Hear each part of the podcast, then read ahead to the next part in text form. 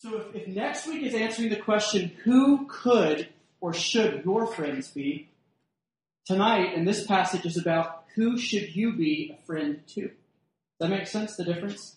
Next week, who should my friends be? Tonight, who can I be a friend to? Uh, and uh, what we'll see also is what friends do. Three things. Friends see. They see. It seems simple. Friends suffer and they stay. That's kind of combined. So friends see, they suffer, and they stay. And then at the end, uh, I anticipate so many objections in your mind and in your hearts of what we're going to talk about. I wanted the last few minutes of tonight's message just to be kind of picking apart a few objections that were in my heart as I prepared this, and I imagine will be in your heart too. Questions like, are you kidding me?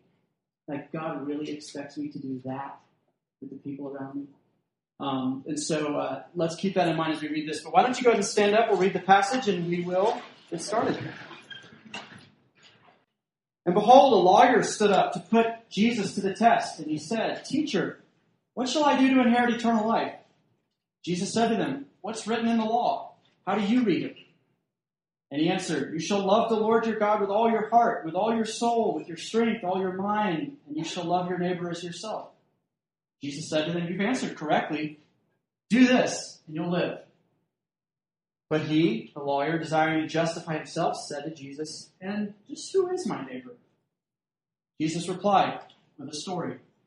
A man was going down from Jerusalem to Jericho, and he fell among robbers, who stripped him and beat him and departed, leaving him half dead.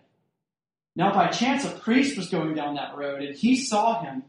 And when he saw him, he passed by on the other side. So likewise, a Levite, when he came to the place and saw the man, he passed by on the other side. But a Samaritan, as he journeyed, came to where the man was, and when he saw him, he had compassion. He went up to him. He bound up his wounds. He poured on oil and wine. And then he set him on his own animal, and he brought him to an inn and took care of him. And the next day he took out two days' wages and he gave it to the innkeeper and he said, Take care of him. And whatever more you spend, I'll repay you when I get back. Jesus is now turning back to the lawyer. Hey, lawyer, which of these three, the Levite, the priest, or the Samaritan, do you think proved to be a neighbor or a friend to the man who fell among the robbers? He said, The one who showed him mercy. And Jesus said to him, You go and do likewise. Let's pray. Father, the word, the last words we just said, I'm not sure if there's been more challenging words spoken in your word. Go and do likewise. Uh, go and love in such a costly and sacrificial way.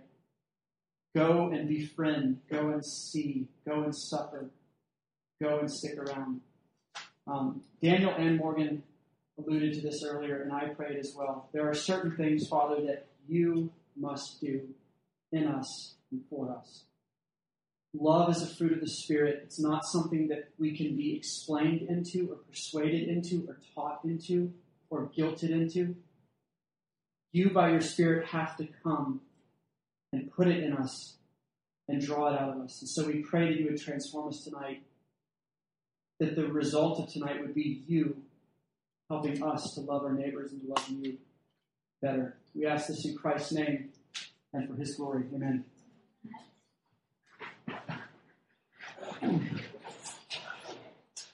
So when I was in college, uh, this book, Blue Like Jazz, was huge. Um, it's written by a guy named Donald Miller, who's kind of a hippie-ish slash granola-ish Christian who lives in Portland, Oregon, or at least he used to. And uh, everybody was reading this book, everybody was talking about it, and I had just become a Christian, and so I read it too. It was really helpful to me. And I wanted to read you a page out of this book because this is Donald Miller describing what it was like, for better and for worse, the year that he lived with five other guys in the same house. And he's describing how that was one of the most amazing experiences of his life, uh, always having best friends around sat on the front porch watching traffic go by, talking about life, um, but also how hard it was for, for, for Don Miller because he doesn't like it when there's tons of people around all the time. This is his description of his friendships that year in that house and what made it difficult. When you live on your own for years, you begin to think that the world belongs to you. You begin to think that all space is your space, and all time is your time. It's like in that movie about a boy where Hugh Grant's character believes that life is a play about himself. That all the other characters are only acting minor roles in a story that centers around him. My life felt like that. Life was a story about me because I was in every scene. In fact, I was the only one who was in every single scene. I was everywhere I went. If somebody walked into my scene, it would frustrate me because they were disrupting the general theme of the play, namely my own comfort or glory. Other people were flat characters in my movie, lifeless characters. Sometimes I would have scenes with them, dialogue, and they would speak their lines and I would speak my lines. But the movie the grand movie stretching from Adam all the way to the Antichrist was all about me. I wouldn't have told you that at the time, but that's the way that I lived. Tuck was one of my best friends when he moved in. He's still one of my best friends, but for a while I wanted to kill him. He didn't understand that life was a movie about me. Nobody told him. So he would knock on my door while I was reading and come in and sit down on a chair opposite of me, and he would want to talk and he would want to hear all about my day. And I couldn't believe it.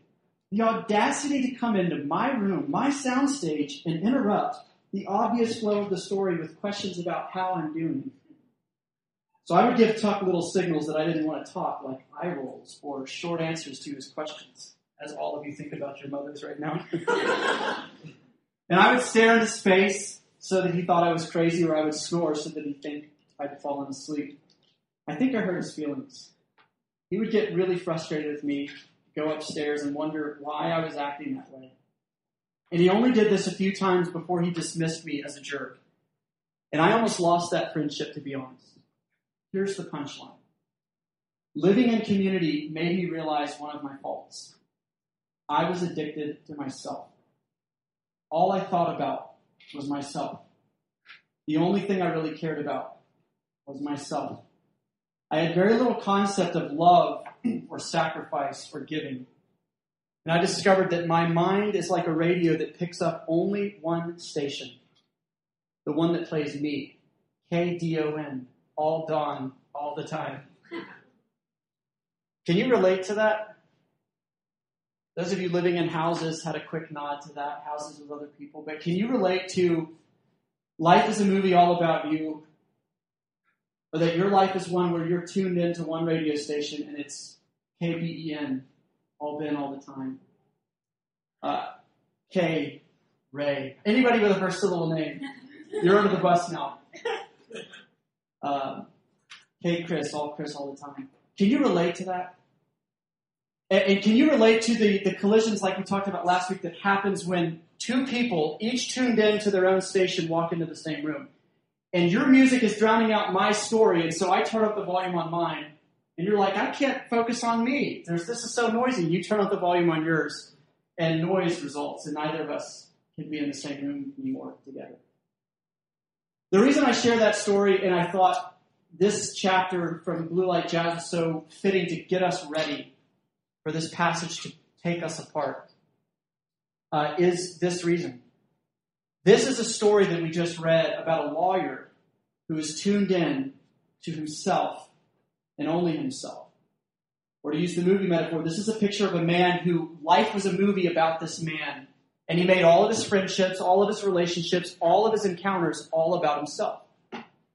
How do you know that? How do you know I'm not just making a convenient analogy here? Luke tells us in verse 25, he says, the reason this lawyer ever even approached Jesus wasn't because he wanted to get to know Jesus, wasn't because he was interested in Jesus or wanted to befriend him or wanted to tune in to what Jesus was saying. What's he say in verse 25? The reason the lawyer starts talking was to put Jesus to the test. He's wanting to look good in the eyes of his friends, and he's wanting Jesus to look bad. He's testing him. He's not curious about the answer. Verse 29, Luke also tells us this, but he, the lawyer, his second question, is also motivated by himself and making everything about him. But he, desiring to justify himself, said to Jesus, Jesus, just who is my neighbor? And even asking that question is evidence of him being all about himself. The reason he's asking, who's my neighbor? Who fits in the box of people I have to love? Because there's a ton of people I don't want to love. And I sure hope they don't fit in the box of the people that I have to love. This is a guy who's all about himself. And Jesus in this moment is the director who's saying, cut. That's a wrap. Production's over on this little movie. Now, the, the hard news is that we are this lawyer. The good news is that God gets you.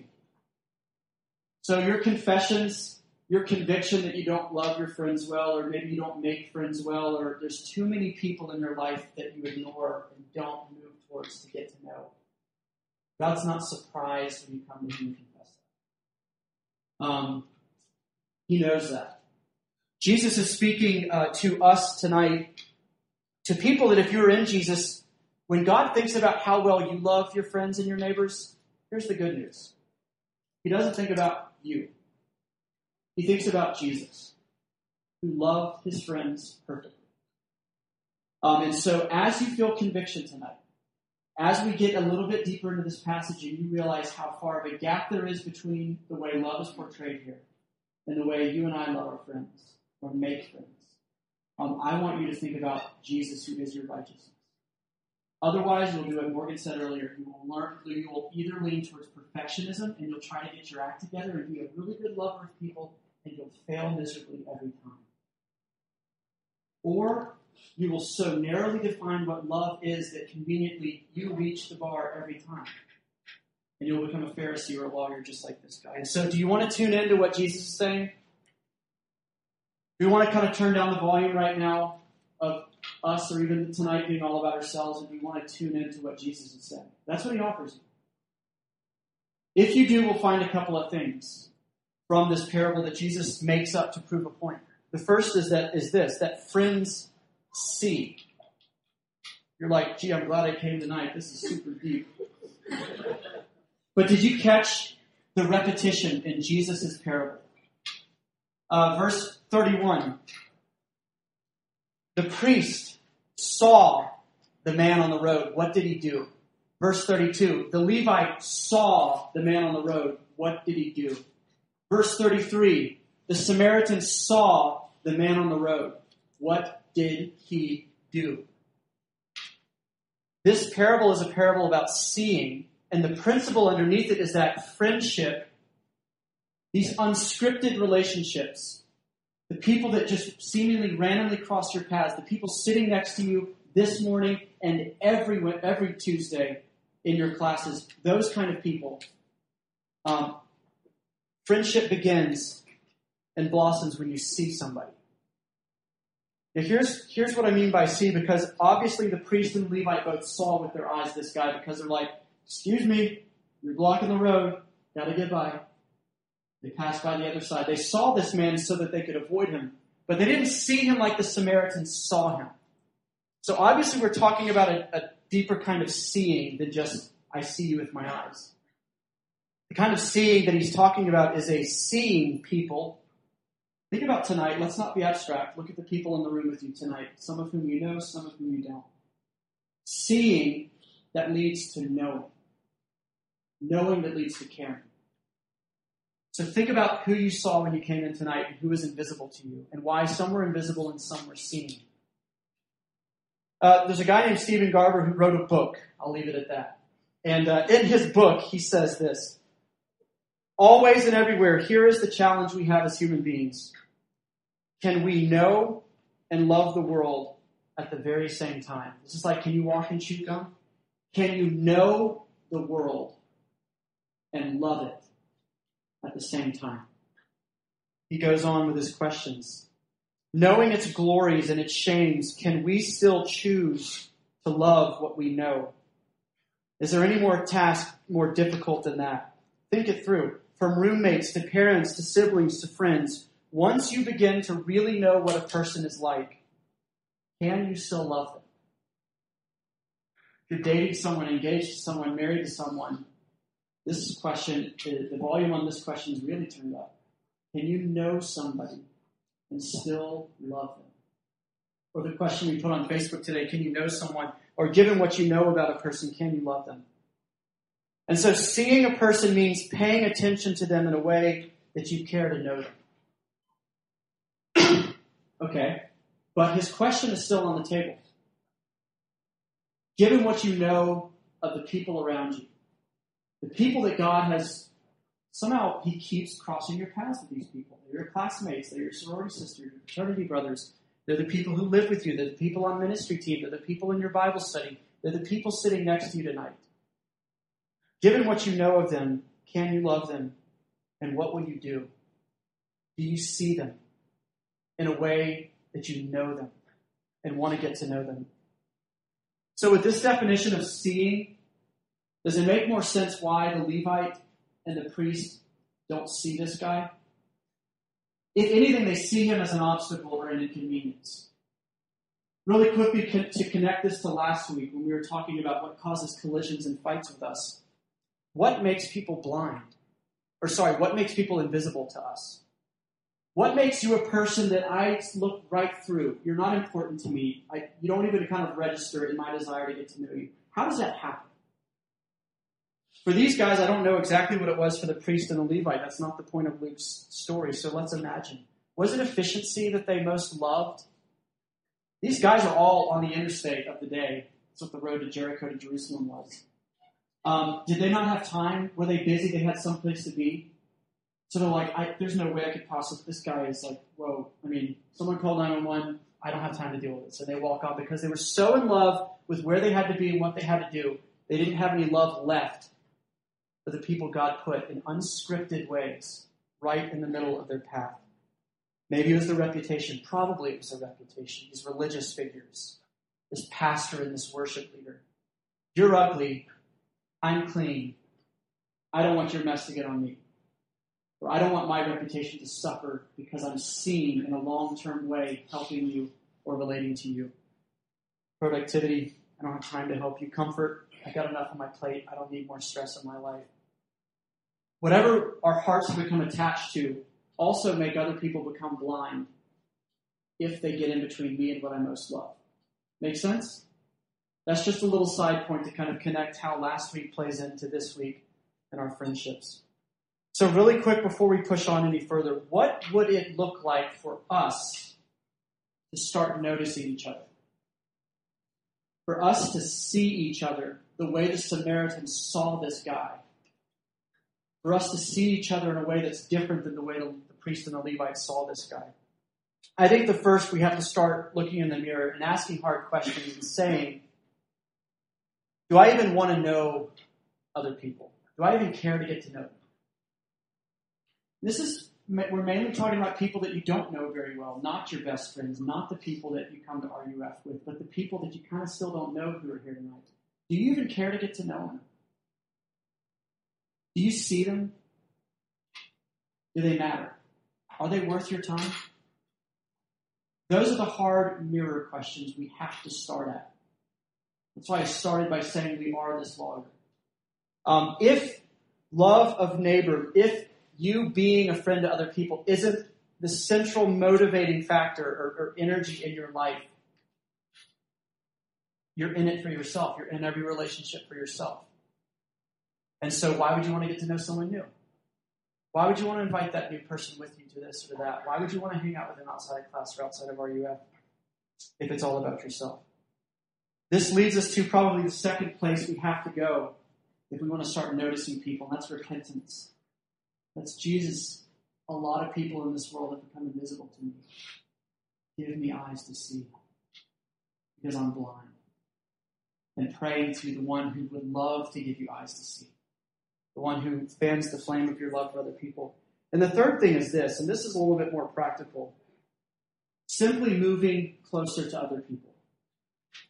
There's three things that you can do to move closer to another person and see them in a way that you'll know them. It's knowing the good about them, the hard about them, and the bad about them. The good, the hard, and the bad. Do you know or are you interested in knowing the good about a person? whether they're a Christian or not, the places where they bear God's image, unique places where they're glorious, where they're gifted, or if they are a Christian, where God is at work in their life. That is a great way to get to know the heart and soul and essence of a person. Do you know the good? Do you look for it? Do you scan new people you meet as they're telling you stories? You're getting to know them. Are you looking? Are you hunting for the good? In the same way, are you looking and listening and seeing the hard in their life? If you haven't gotten to the point in your life where you've realized that everybody's life is hard and confusing, hopefully I can get you there tonight just by telling you that. Everybody's life is hard and confusing. The person that we envy and covet their life and their experiences, their life is hard and confusing. Can we listen and see the suffering, the trials, the confusions, the weakness, the difficulty as we get to know people? As you get to know the person sitting next to you in class, as you get to know your coworkers, are you listening for the good, for the hard? And are you listening and watching and looking for the bad? It's significant that this is number three and not number one. are you tender and patient with them because they're as much of a sinner and a fool as you and I are? Are you understanding of them when they fall because you fall too? Um, or do your expectations of them pretend like they're not a sinner and they're never going to let you down and so you're devastated when they do? Ways that we can see each other instead of seeing through each other is to look for the good, the bad, and the hard. That's what it means to move closer to a person in an intentional way. And so, if you care to see people around you and know them, then the question becomes what will you do with what you know? Is it the more you find out about a person, the more you want to run away? Or is it the more that you know a person, the more you want to stay? The second thing friends do, and our second and final point, is um, friends suffer and friends stay.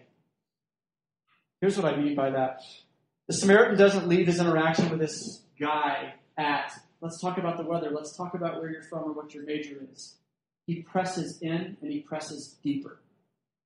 And so he takes care of this guy in such a customized and careful and thoughtful way.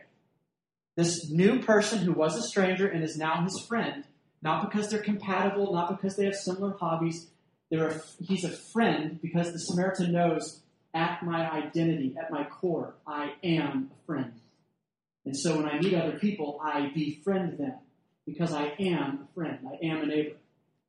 He loves this guy in such a customized and careful way that the guy's suffering becomes his suffering. This predicament that used to just be this guy in the ditch has now become a problem for the Samaritan. Where do we see that in the passage? Or am I making this up too?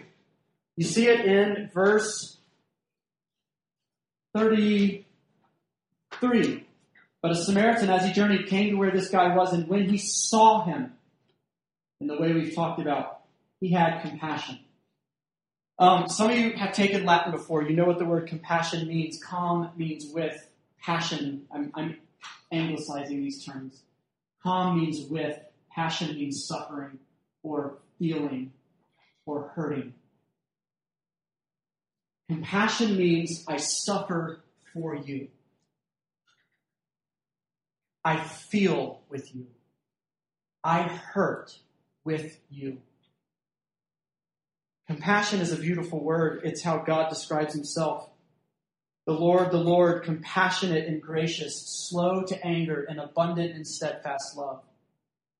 A God who suffers for his people. A God who feels with his people. The Samaritan saw this man and had compassion. He suffered for and with this guy. He was willing to be inconvenienced. He was willing to be affected. He was willing to go out of his way. And so the suffering started to spill from the guy in the ditch to him, which is what we see the Samaritan doing, which is showing compassion. There's, there's a couple of stages of his compassion. I think this is helpful for us to think about with our friendships. The first kind of stage of his care for this guy is he took care of his urgent needs. What, what immediately, what needs to be done now? He bound up his wounds. This could look like for us giving someone a ride, sharing with them a meal, or giving them money for a meal. Hanging out with that lonely person who doesn't know anybody. Helping someone on their engineering homework. The second stage of his care, that, that immediate, urgent care, matured into more of a long term, steady care. It looks like in the passage he puts him on his animal and takes him to an end and begins to bring other people into the process of caring for this guy. Which for us, with those same examples, could look like getting that person who needs a ride a bus pass or a bunch of bus passes or money for Uber or a taxi. Going grocery shopping with the person who doesn't have food. Bringing that lonely friend to RUF with you so they begin to meet other people and it's not all on you. Connecting or teaching that engineering classmate who doesn't know a lot of the concepts so that he can take those tools with him to all of the future assignments. Number three, the, the third and final stage of his care for this guy was helping this guy get back on his feet. And this was kind of an open ended stage of care for his friend, his new friend. he gave him two days' wages to take care of him. He put the innkeeper in charge of him, and he came back for us in those same examples, helping that person put together a better resume so they can get a job and earn money for themselves. Or teaching them how you've worked your way through career fairs and resume building and job outreach so that they can learn how to do it and they can learn how to get a job. With the other ones, it means connecting that lonely person that you're bringing to RUF with other people inviting them to something where they're going to build relationships with others. Just like this guy brought in the innkeeper to help, to help bear the load, you begin to bring other people into your care of this friend to help bear the load and for this person to get to know other people. Pause for a second and ask yourself, what will this cost you if you do this? The more I talk, is it like uh, the price tag on having friends and loving people keeps getting higher and higher? And you're like, I don't get that much money in my accounts. Walk out the door. This is why I said I wanted to talk about a few objections before we finish. The first objection I thought about as I was preparing this and, and this passage was undoing me and putting me back together was this. Are you kidding me? There's 17,000 people on this campus alone. And you're saying that God wants you to be a neighbor or a friend to all of them. That's impossible. That is not what this passage is saying. This passage is realistic. Uh, there's, a, there's a few clues to that. The people that you do need to be alert to, to befriend, to love, to see, to know, are the people that God regularly crosses your path with. That's also what's in common with each of these three men. They encountered this potential friend on the way. When they came to the place where this guy was, God literally dumped an obstacle right in the middle of their way, and only one of these three men saw this guy as a person and not an obstacle. Look at your most traveled places at work, at school, in your program, at RUF, whatever else you do. Who are the people that keep popping up? Those are the places you start to proactively befriend and love and build these relationships with. Did you know that Jesus actually expects you and wants you and prays for you to get to know the people sitting on your row? He really does. Did you know that he's not okay with a room full of people being strangers? He really isn't. This matters to him. That's why he says it on every page. We are to know one another. We are to be united in the Spirit with one another. What are the implications for you if that is true and if Jesus wants that uh, from us? The second objection I thought of when I'm getting this ready is I don't have time for school and work and life if I do what you're saying. God has given me multiple layers of responsibilities. I've got all these different competing things and I'm busy. Y'all are busy. It's almost midterms. There's a ton going on. How in the world am I supposed to do this without like crashing and burning? I think this objection, I see in my own heart what the devil is doing in Genesis 3. He is over exaggerating the cost of following God, and he's underestimating the grace in following God. He's saying, You could God didn't possibly say don't eat of any tree in the garden. God never said that. But the devil is over exaggerating the cost, and he's underestimating the blessing, the life, the grace in obeying God. But I also think seeing other people and suffering with other people as we befriend them doesn't mean you have to quit your job, doesn't mean you have to drop out of school and become a professional friend. That's not the picture Jesus paints here. Here's how I know that. This Samaritan is on his way somewhere, and guess what? He still gets to where he's going. Because he leaves this dude at the end. And he's like, hey, I'll be back. You take care of him until I get back. I got other responsibilities I got to take care of. And so he brings other people in to help him with that. It's getting a little more realistic, right? The other way uh, we know is that, yeah, he gets the innkeeper uh, to be there as well. And it's amidst his pressing responsibilities that he is willing to adjust himself and to be inconvenienced for the sake of loving another.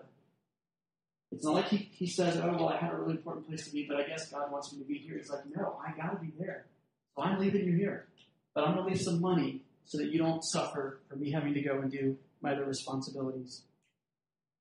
Now, does this stuff cause this guy to suffer? You better believe it. Because he's compassionate. You can't call yourself a compassionate person if you've not ever suffered for your friends. The third and final objection I saw in my own heart as I thought about this is this seems inauthentic. This isn't genuine. You're, you're like commanding us to go and love all of these people and to befriend them. Like, how robotic. Like, won't they be offended that I'm not really interested in them and I didn't have this gravitational pull, like, oh, I want to get to know you and love you, but I'm just going to start loving them before I have a feeling of loving them? Hopefully, by now you've come across C.S. Lewis's brilliant response to this when he says, Don't waste time bothering whether you love your neighbor, feel love for your neighbor. Act as if you did. As soon as we do, we find one of life's great secrets. When you are behaving as if you love somebody, you will presently come to love him. When you start doing love is when you start feeling love. It's the same with our friends. It's the same in dating. It's the same in marriage. It's the same with your kids one day when you have them. When you love, when you do love, you feel love.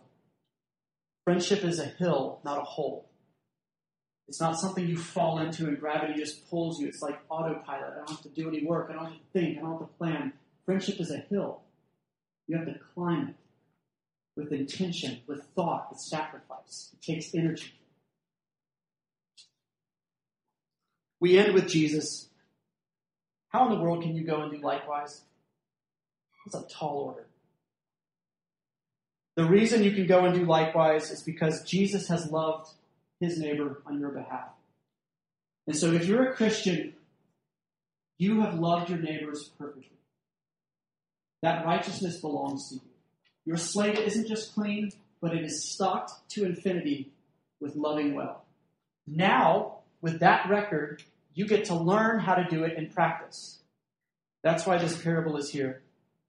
And the way that you get propelled out into doing that is knowing that Jesus is the Samaritan. Jesus is the Samaritan. He is the neighbor. He is the friend who sticks closer than a brother. He is the one who sees you, the one who knows you, the one who has compassion on you, the one who suffers for you, the one who's stuck around and will stick around he is the one who provides for your urgent needs, your more, more intermediate needs, and He's the one who stays and comes back for your long term needs. He is the one Daniel read about earlier who gave away all that you might be free from yourself, like we started talking about tonight. That you might be free to make friends, to love the people sitting in the room tonight, the people all over this campus. Let's pray that you would help us to do that. Lord, we do pray that you will make this come true in us. You desire this for us far more than we do. And that's our hope because you will get your way. But we want to participate with you as you renew us, as we are new creations. And so we pray that uh, we would, um, you would give us willing and yielded hearts to do that. We pray that we would have the joy of um, seeing other people come back to life uh, because of us giving away our lives for their sake. We ask this in your name.